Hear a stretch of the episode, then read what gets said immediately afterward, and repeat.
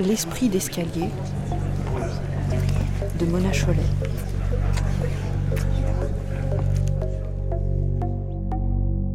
On ne s'en rend pas forcément compte, mais il y a des gens à qui ça pose de terribles problèmes de conscience de lire des romans policiers, et surtout d'aimer ça. C'est une vraie torture pour eux parce que ça les oblige à avoir de la sympathie pour un flic, à s'identifier à lui, à admirer ses talents d'enquêteur, à trembler pour lui quand il est en danger. C'est le cas de mon frère, par exemple. Mon frère, il est squatteur militant, et avec tous les accrochages, les manifs et les expulsions violentes qu'il a connues, son point de vue sur la police, c'est un point de vue le plus souvent depuis le dessous de la matraque, disons. Ce qui fait que même avec un flic intelligent, doux, rêveur, féministe, non violent, comme l'adorable commissaire Adamsberg de Fred Vargas, eh ben, il a du mal. Ça ne l'empêche pas de lire Fred Vargas, pas du tout. Au contraire, il dévore tous ses romans. Il lit, mais il râle. Ouais, cette vision de la police, n'importe quoi, franchement, elle se fout un peu de notre gueule, non? Alors si Fred Vargas a déjà du mal à passer, je vous laisse imaginer comment il a réagi quand je lui ai annoncé qu'en ce moment j'étais plongée dans Patricia Cornwell. Il a pratiquement tourné de l'œil. Il était à deux doigts de me renier en tant que sœur. Parce que pour ceux qui ne la connaissent pas, la romancière américaine Patricia Cornwell est une républicaine convaincue. Et il faut bien reconnaître que parfois ça fait drôle. Par exemple, vous vous installez confortablement pour vous détendre en savourant un bon polar. Vous ouvrez le livre, et là, paf, vous tombez sur cette dédicace. À Barbara Bush, avec mon affection, parce qu'elle fait la différence. Évidemment, il y a de quoi refroidir un peu vos ardeurs. Mais en même temps, outre le fait que les intrigues sont très bien foutues, à part peut-être dans les derniers qui ont l'air d'avoir été écrits sous acide, c'est ça qui fait l'intérêt de Patricia Cornwell. C'est une expérience de dépaysement idéologique extrême.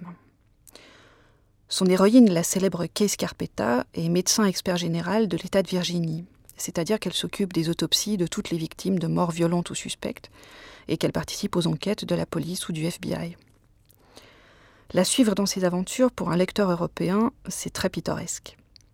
Elle est sans arrêt en train de pester contre les lois qui donnent plus de droits aux assassins qu'aux victimes, contre l'argent public qu'on dilapide pour dorloter les criminels en prison, contre les mouvements de droits civiques qui ralentissent le fichage génétique, etc. Quand elle fait l'éloge d'un de ses collaborateurs, un spécialiste des empreintes digitales, elle précise que grâce à lui, des dizaines de criminels ont déjà été envoyés à la chaise électrique. On voit aussi, par exemple, un policier à qui un collègue demande une cigarette et qui refuse dans ces termes choisis.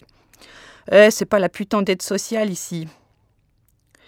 Dans le dernier titre paru, quand la nièce de l'héroïne abat un horrible criminel, parce qu'évidemment on ne peut pas faire confiance à la justice laxiste pour lui réserver le sort qu'il mérite, elle se justifie en disant Il le fallait, nous n'avions pas d'autre solution. Ce n'est pas très différent de ce qu'ont fait les soldats en Irak, tu comprends?